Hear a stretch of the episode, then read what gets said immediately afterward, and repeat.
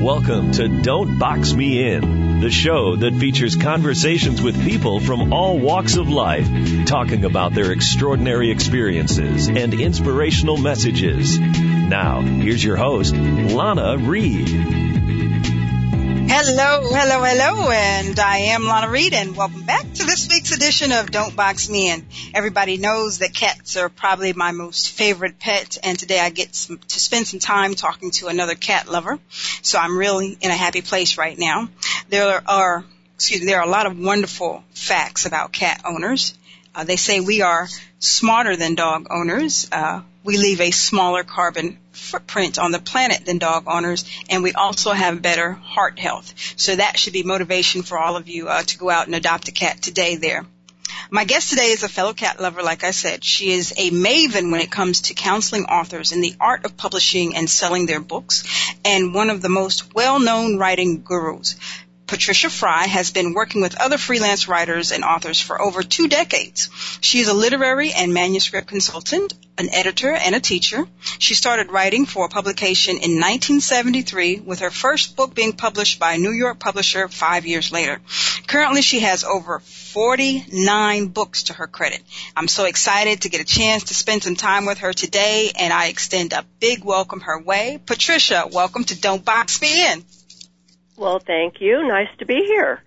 Thank you, thank you. I'm so happy to, uh, you know, be with a fellow cat lover. I tell people, you know, most of the time you're either a cat lover or a dog lover, and sometimes there's no in between for people. So, you know, I, I'm just happy to kind of hang out with somebody else who appreciates the beauty of cats. Well, actually, I don't have any friends who don't like cats. that's a, that's a criteria. we just don't associate with those types of people. right. Too funny. So, Patricia, before I get started uh, talking about our mutual appreciation for uh, cats, I do want to spend a little time talking about your writing career. So, if you could uh, give us a, a, little tidbit about how all of that started for you. Um, I, I think I said in the opening it was back in 1973, but how did you you kind of get involved in that career path?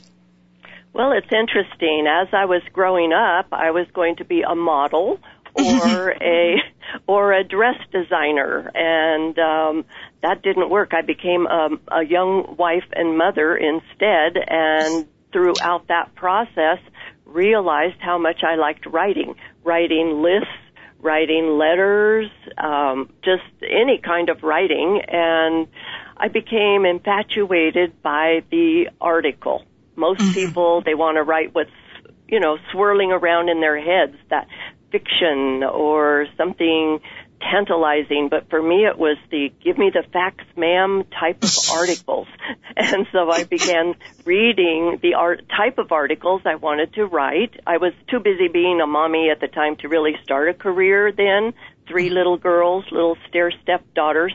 Wow. And so I just studied um, in my spare time writing and um, publishing and articles, studying, as I say, the type of articles I wanted to write. And so it was when my daughters were in junior high school and didn't really need me so much. I was being a super mom and wasn't as appreciated. decided I needed to back off and get my own life and but I didn't want to go too far like getting a regular job or anything like that. So I wrote my first few articles and on a manual typewriter in the corner of my bedroom. Oh, wow. And seemed to be successful at, at that and it just continued and continued on until they invented the computer, which I thank whoever did that very much. you know, you mentioned manual typewriter and that brings back some memories for me because I remember in high school, uh, typing class was part of the curriculum and I don't even think kids even have that that opportunity now, much less exposure to a manual typewriter. I could see them now going to the corner, you know, in your room back in the day and like, you know, Patricia, what is this? What do you do with this thing here? exactly.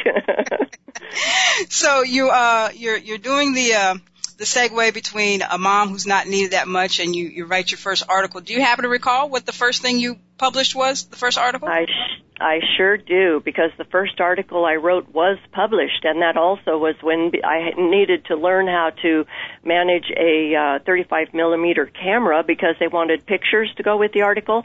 Well, one of the things I learned while I was studying was uh, be sure to write something, you know, write about what you know. I think most writers entering into this field, they hear that write what you know. So I realized, and I also studied the magazines I wanted to write for, and I realized that there were um, uh, uh, there was information missing from horse-related magazines. Our family was into horses. We did trail riding, and my daughters did some showing and this kind of thing. And I was seeing, you know, a little. Um, uh, things missing from some of the horse magazines, and I started writing articles to fill those spots. And the first one I wrote was an article on what to do with all those horse show ribbons. and I, you know, I had met people who were making horse blankets and little lap throws that they could use while they were sitting in the stands watching the horse show and uh, displays. I went around and photographed different displays in bedrooms of the young girls who had uh, won all of these ribbons, and uh, that was and they just ate that article up, and in fact put one of my pictures on the cover of the magazine. Awesome. That was exciting. awesome. Now, you know, I'm a, a, big city Los Angeles girl, and you're talking about horses and ribbons and stuff like this at the time, and I, am not sure if you're still there. Where, where were you living at when all of this horse stuff was going on? In Ojai, California, and I'm still here, but we okay. don't have horses anymore. We exchange those horses for cats. A little easier to manage. I, can, I, can, I, can, gather that. Yes. Okay. So Ojai. Okay. So I I am familiar with Ojai. Um, like I said, we just don't have too many opportunities to experience horse life here in uh, concrete uh, cities, but uh, okay, so we have the ribbons, and so that was the first article. So after that, did you become like a regular contributor to that that uh, publication, or did you move on to bigger and better things? Well, yes and yes. I was writing uh, several articles. I was uh, considered a freelance article writer. Okay. I would come up with the ideas and uh, present them to the magazine editors or, or publishers, and would you know be accepted or rejected. There's a lot of rejection in this uh, kind of a business, and so you have to you know that's something I teach is you have to be prepared for that.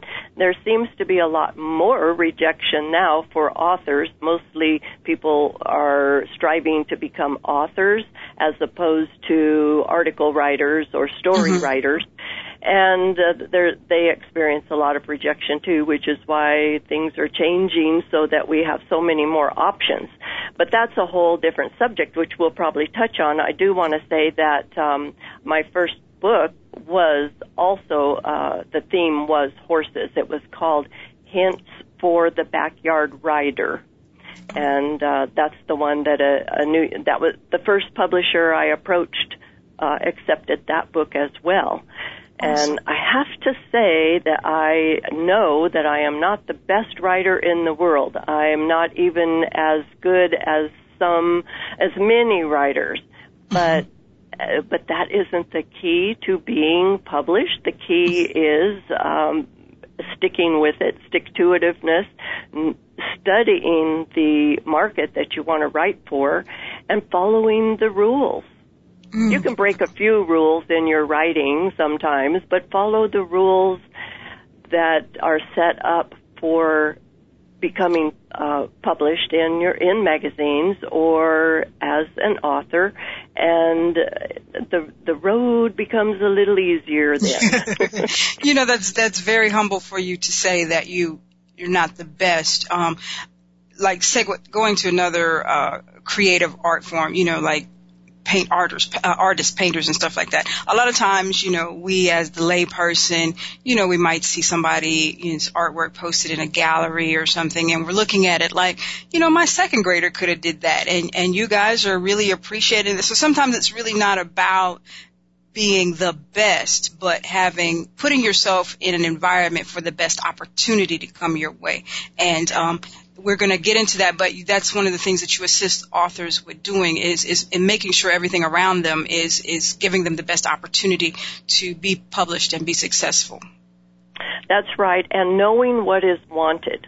That's okay. a, a huge one. Um, he, uh, you really have to know what the editors want, what the publishers want, and what the public wants.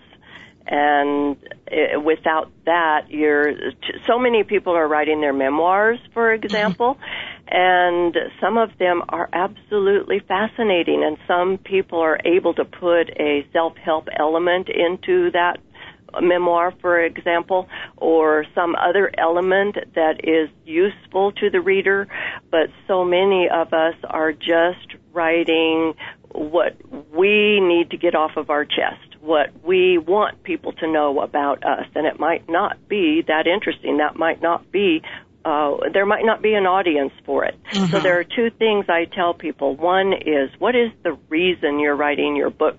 why are you writing the book? You know, and sometimes the reason is altruistic. It is mm-hmm. not. Mm-hmm. Um, it, it is not because it's something that's wanted. Uh, so, and the other thing is, what is the purpose of your book? Is it designed to entertain, to teach, to uh, help, to offer options that people don't realize are available? Uh, so there are questions that you really need to to answer before you put that book out there, unless you plan just to write the book for your family and friends. That's another story. Awesome tips. Awesome tips. Okay. I like that. Um, and, and like I said, you know, a lot of times, you know, because the world likes to tell everybody, oh, you know, there's a book in you. Everybody has a book in you. But, you know, it might just be that your book, like you said, is for your intimate circle, not for the world. And you have to make that decision what direction you're going to go because you know, you might be writing this story thinking, oh, you know, I'm going to be on the New York bestseller, and mm, no, dear, I'm sorry, that's not what you wrote. that's exactly. not what you wrote. exactly. And then, of course, uh, next comes promotion. So yes. just writing a book is, of course, not the last step. it's the the first step is is writing the right book for the right audience and the second step is getting it done and the third step is the huge one. Well then there's publishing. Okay we got to stick publishing in there and and that's important to to really understand. I have a whole book on publishing and all of your options and how to choose the right one for you and this kind of thing. But the biggest one that I'm trying to get to mm-hmm. is uh, the promotion.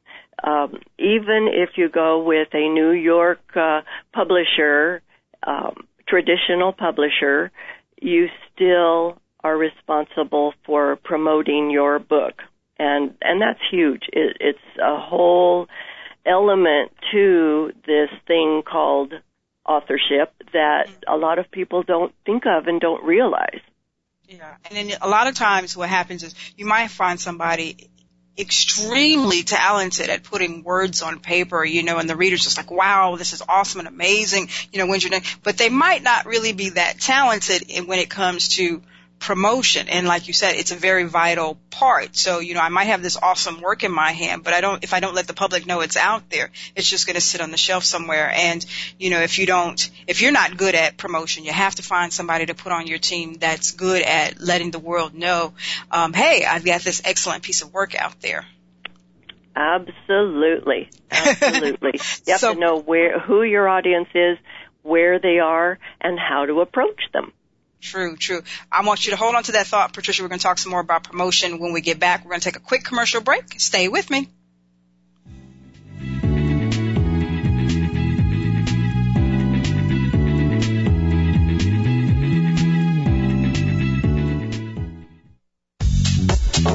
Welcome back to Don't Box Me In. Here's your host, Lana Reed. Hello, hello, hello, and welcome back. Today I'm hanging out with Miss Patricia Fry. She is the author of such books as uh, Promote Your Book, over 250 proven low-cost tips and techniques, uh, Talk Up Your Book, uh, Catscapades, just over 50 titles she has. And before the commercial break, uh, we were talking a little bit about um, book promotion, uh, writing a book, and, and all of that, and we were we're actually at the part where we were talking about promotion and how vital it was for an author to understand. Now, um, these are types of things that you do help uh, up and coming authors with, and that is uh, promotion of the book. Now, somebody comes to Patricia and says, you know, hey, I have this wonderful book, and you read it and you say it is it is wonderful. We should try to do something with this. Um, how do you what what steps or what do you prepare the author for? This is what we should do, or are are you ready? Are you committed to this project? Well, I I actually don't. Um, I'm not a publicist, and Okay. I don't work with authors on uh, book promotion, except to the degree that I will consult with them a little bit and help them to learn how to find the avenues that are right Okay. for them, the, the avenues that they can handle and that are the best for the book that, that they're trying to promote. And of course, you know, I tell people, I write it for you. I don't have to tell it to you. I write it for you. Just buy my book. Oh, that's good. That's good. Okay, so Yeah. um, you have.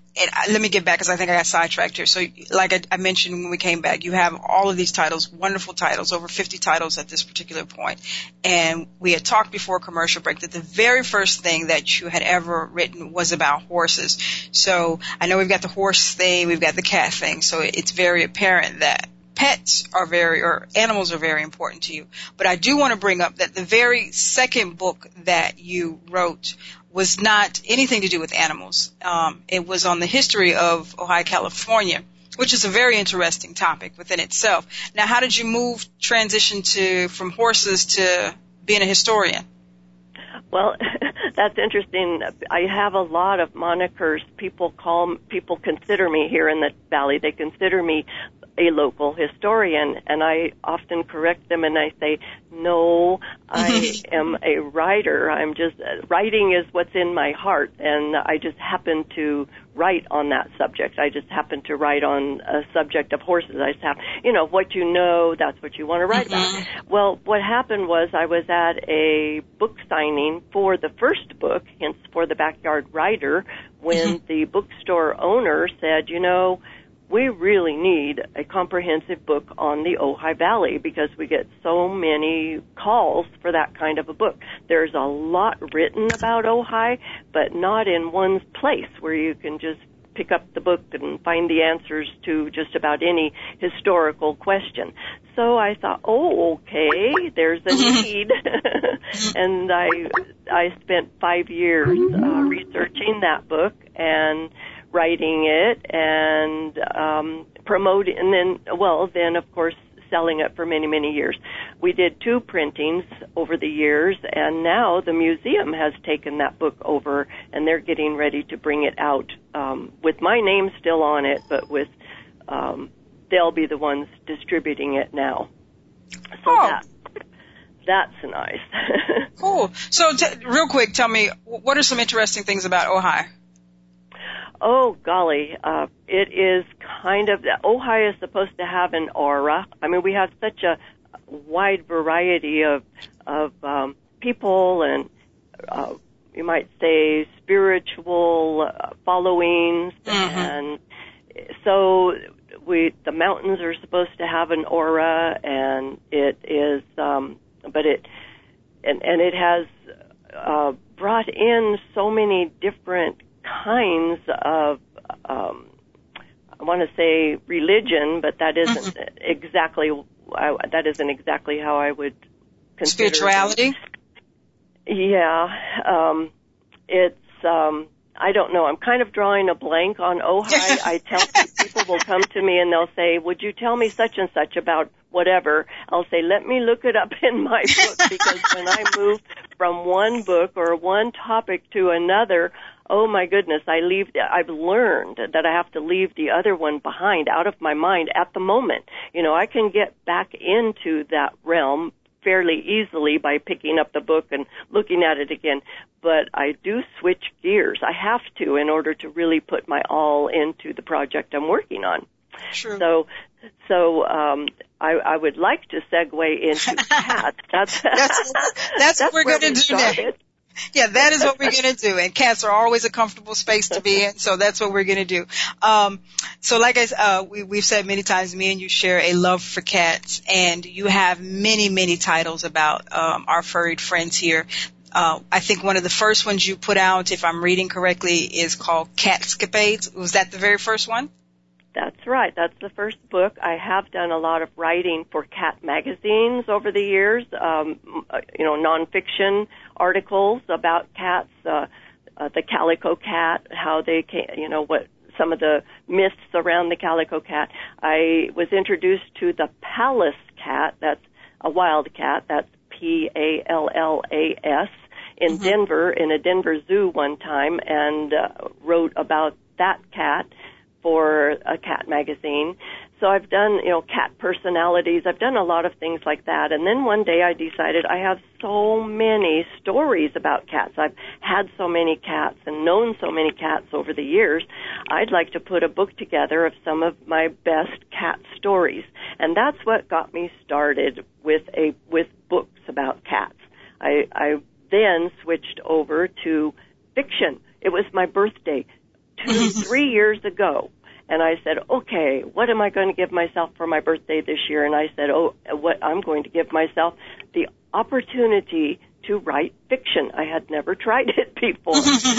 and uh, so I sat down and wrote a book called uh, the in a series the series I decided it was a series and I hoped I had more than one book in me and it was called the Klepto Cat Mysteries the first the first one was called Catnapped, and it the theme involves a an ordinary cat with some very extraordinary kinds of habits. For example, he can't keep his paws off other people's things, and a lot of the things he comes up with are clues to the current mystery. So makes it a lot of fun. The cats don't talk. They're ordinary cats and there are people who take good care of those cats and they just find themselves in a whole lot of situations. so that I, I just finished uh, and produced this week um, the eleventh book in that series.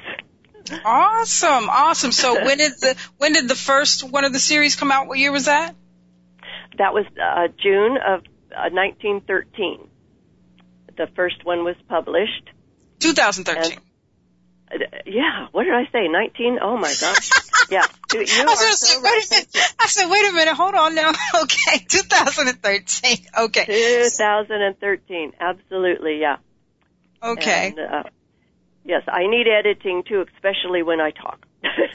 Me too, all the time. Me too. So I tell you what, Patricia, if I fall, you catch me, and if, if you fall, I'm gonna catch you. We're teamwork. so in your um, klepto cat mysteries, um, are there any cats in real life that are that have kind of became models for the characters in the book? Yes, absolutely. The first story is actually almost a true story that happened in a town one of my daughters lives in. Her cats were kidnapped, catnapped. And one of them, she caught the guy running off with the cat and she got her cat back, but one of them then disappeared and uh, they think they know where the cats went and what had happened to them and so the story was based on on that story. Um, the cats that I use in the book are patterned after cats that I have known, but not totally. So, for example, I have a kitty, Lily, who carries things around in her mouth. Mm-hmm. She doesn't she, she it's all her toys. There are her toys and she carries them around in her mouth. It's so cute. And mm-hmm. my mother's cat is this really he's he's the one that I pattern the way the cat looks. Rags, the main cat, uh, is gray and white, kind of like a tuxedo, only gray and white. And he has the most confidence I have seen in. And I thought, so he is really my star, but he does, he's not a kleptomaniac. So I kind of bring Lily's little, uh, habit of carrying toys around and gave it to Rags. and so yeah, there are um, definitely. I don't know how you could write a series like this and capture cats' personalities without bringing in cats that you've known and without having known a lot of cats.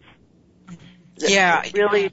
Yeah you have to have some some true life to model it. And you know, when I read the title at first, Klepto Cat, you know, I, I immediately thought of my guy, um, Sonic. You know, I adopted him from the shelter, but he has this habit of you know hair ties. He actually does steal them.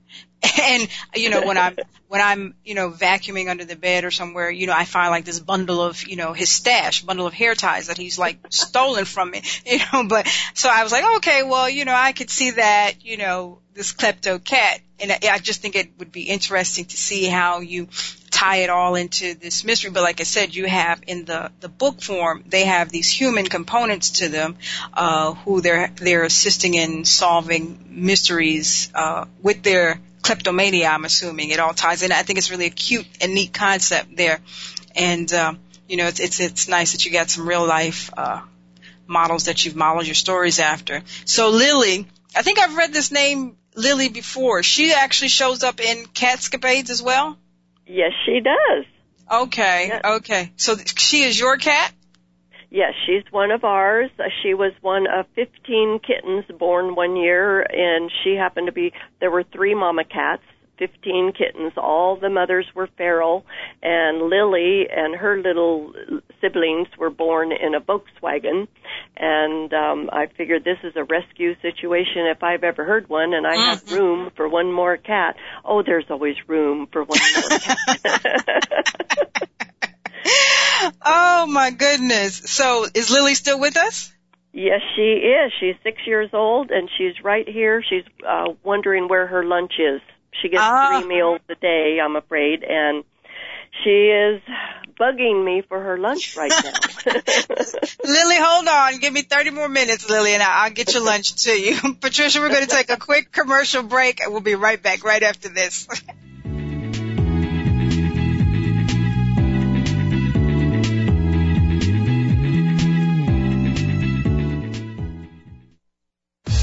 Let's return to Don't Box Me In with your host, Lana Reed.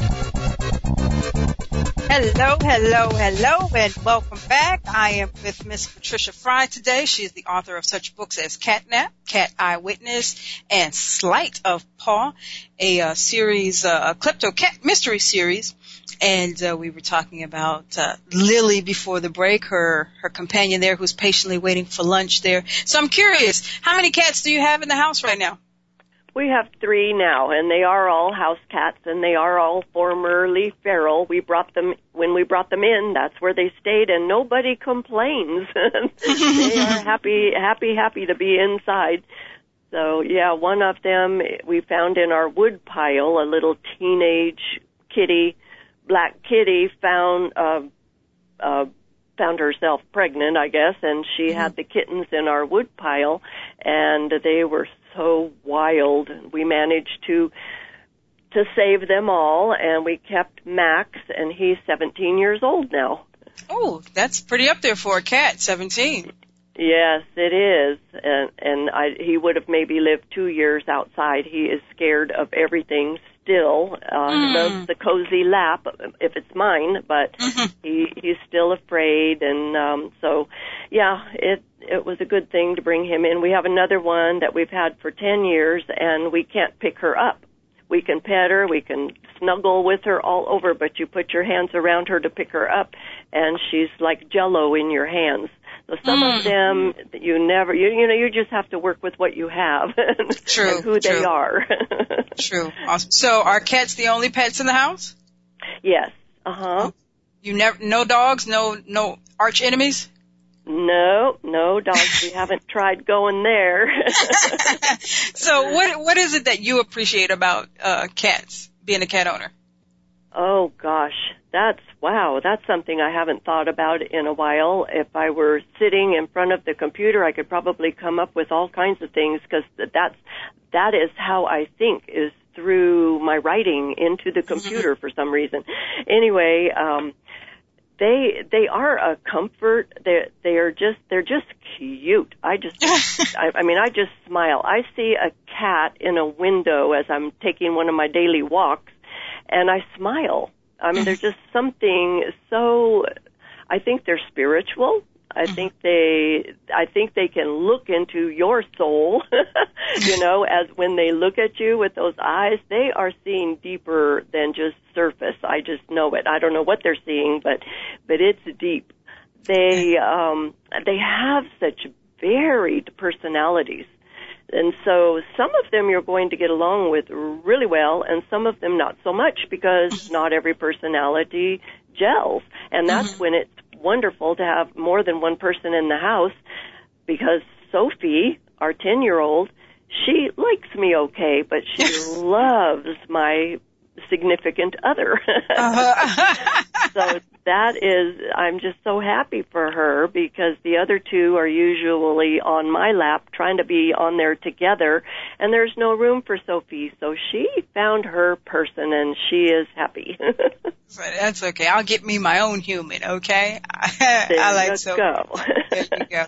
So you now have, uh, once again, how many, uh, in the Klepto Cat Mystery, mystery series? Are, there are 11 and then there's one book with the proofreader right now and I am already plotting out the next. I mean, I just can't stop. awesome, awesome. So do you have any inkling as to how many more that are in Patricia or you're just winging it as you come along? I'm just winging it and it's a little bit scary. I think, what if I run out of ideas? But I used to say the same thing with uh, article writing. What if I run out of ideas? And then I would laugh at myself when I would realize how, you know, it's just, it could go on forever. So I don't really know. I don't have a, I'm not ready to quit now. That's about all I can say. I don't know what will happen in the future but um, the the latest book just came out this week, like I say, and it or last week. We're into a new week already. Mm-hmm. It's called Positively Sinister. all of the all of the titles um, reflect some aspect of cat, and that's the hardest part for me for to put these books together is the title. Some of them come immediately and never change. Others I struggle and change and struggle and change. Even when the cover is being designed, I'm writing, emailing my cover designer and saying, oh, I have a new title. Mm-hmm. but this one I particularly like positively sinister and it goes into a little bit of otherworldly things which I haven't tried before and golly people are going crazy over it already. Oh, okay. Awesome. And so that one is coming out? That one's out. That is oh, the that one that okay. just came out. Yeah. Okay. And um you know, you you mentioned earlier that you have three daughters, so I, I'm assuming they've grown up with a mom who's been writing about cats all and and living with cats or whatever. Were there any complaints from the three daughters, like, "Mom, come on, you know, I've got this cat mom," and you know, were they or were they? You're not gonna, especially the teenage things. You're like, "Oh my gosh, my mom's writing about cats. I got to tell all my friends that she writes about cats."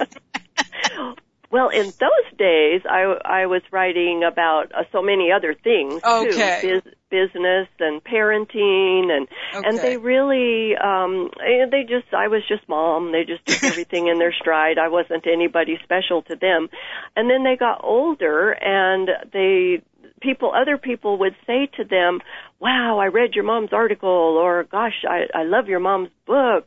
And the girls were starting to think, gosh, other people are seeing mom different than we do.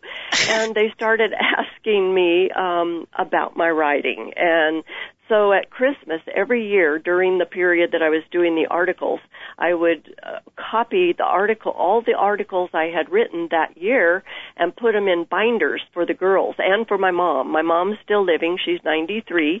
Awesome. And she reads my books, so I have to be careful. I can't put anything too racy in my books because mom won't approve. but but she loves these klepto cat mystery books. But oh. yeah, they so the girls um really came to appreciate it and and now with uh Facebook and all that going on that they're seeing more of me showing up on the internet my girls are and um like I say still people talking to them about my books and they are just totally impressed. so cool. I'm cool. happy. oh yeah, that's reason to be happy. Are there grandkids floating around yet? Oh yes, I have six grandchildren and they're all adults and I have five, six actually, um, great grandchildren now. So moving right along and they and I'm teaching all the little ones to love kitties. uh, I was going to say you're pretty uh, popular grandmother there then with the cats and stuff like that. So they right. like them.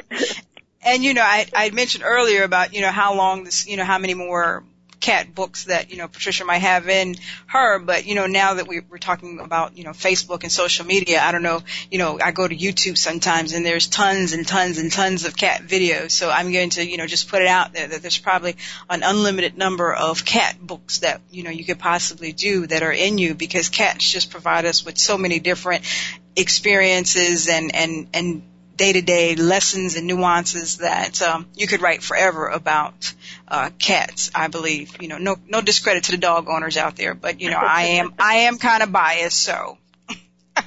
right, that's exactly right. I read just the other day that 15% of the uh, pictures and videos on the internet are cat related. That was a shock. 15%. Yes.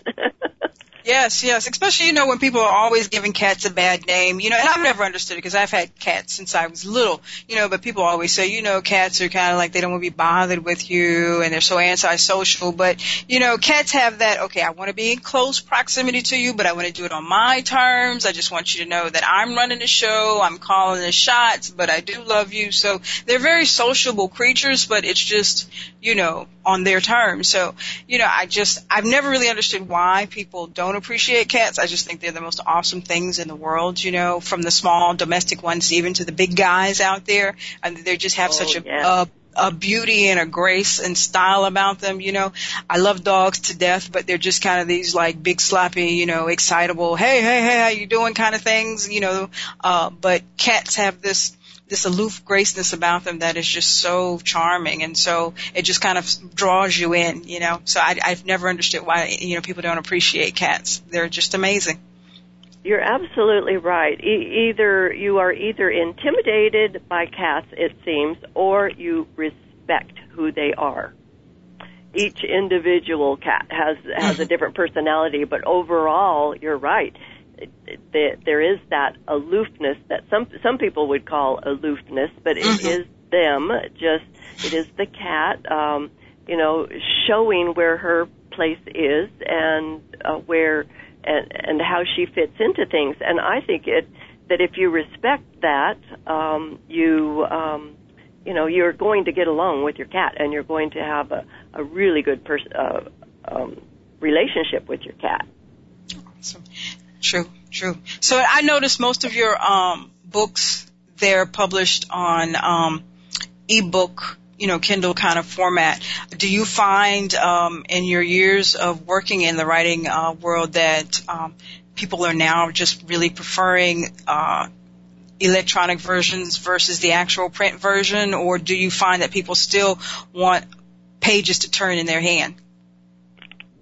There's excuse me, there still are people who want that book in their hand. And I was one of those for a long time until someone loaned me a Kindle, said, just try it.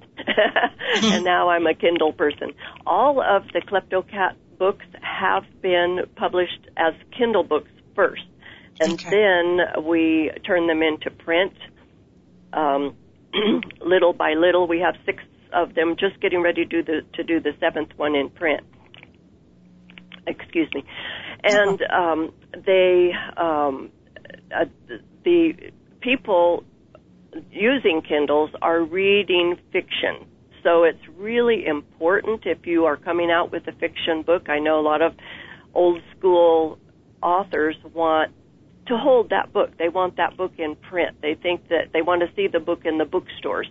But if it's fiction, the way that you really want to bring it out on a Kindle or, well, electronic. It doesn't have to necessarily be Kindle, mm-hmm. but uh, for Nook or for any e-reader, because that's how we are reading our fiction now. All of my other books, all of my nonfiction books are, most of them, I should say, the ones that are still in print are on Kindle and for Nook and for a lot of e-readers, and that they're in print and they're made for audio.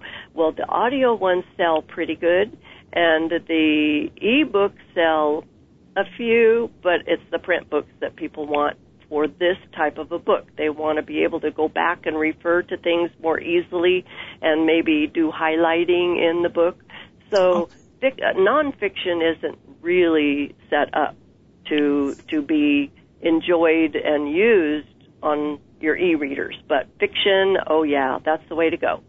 Awesome. Never really thought about it like that, but that is that is a good point though. You're reading nonfiction, you do kind of want to, you know, I like to butterfly my pages, and I'm coming back to that, and you know, reference whatever, and and with you know your Kindles, your Nooks, and whatever, it would kind of, you know, I just never really thought about it until you said that. So that would be a good uh, selling point for you know still not giving up that old traditional paper in your hand and turning the pages there. Good deal. Mm-hmm. Um, we're going to take the last commercial break of the day, Patricia. When we come back, I want to talk some more about the services that you do um, offer to people to help them with their writing. So stay with me, and we'll be right back.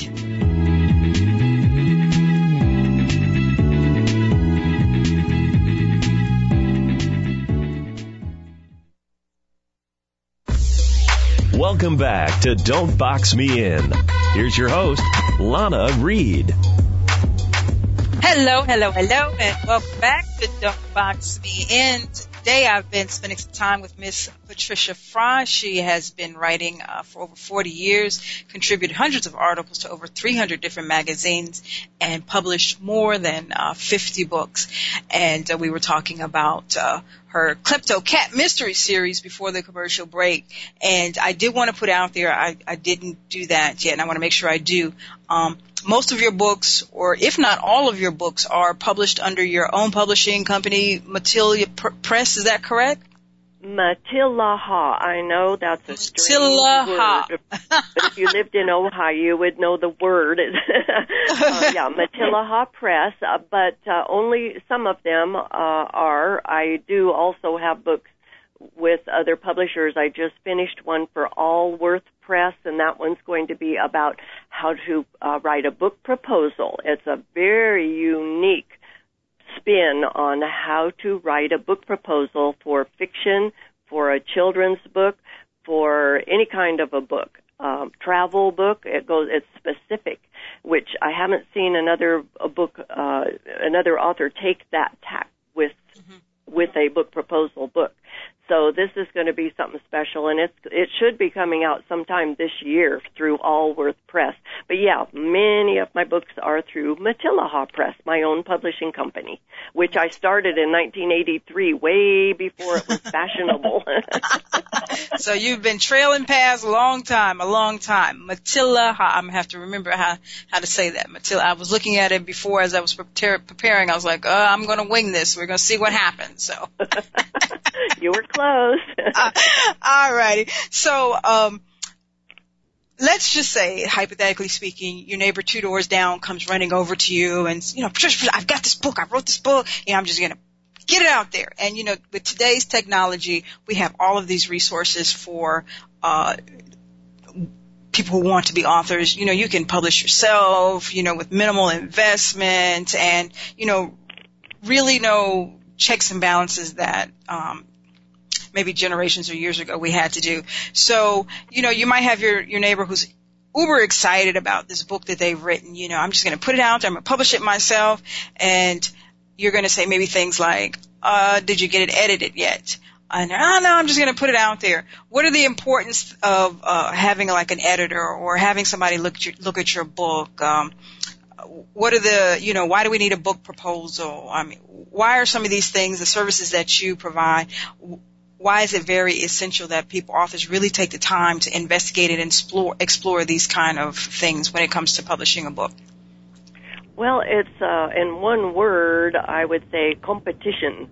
Mm-hmm. There's a whole lot of competition out there. A lot of people are writing books now. I used to read uh, when uh, um, in books about publishing or writing that uh, they figured that uh, 80% of us have a book inside us, like you mentioned earlier in the show.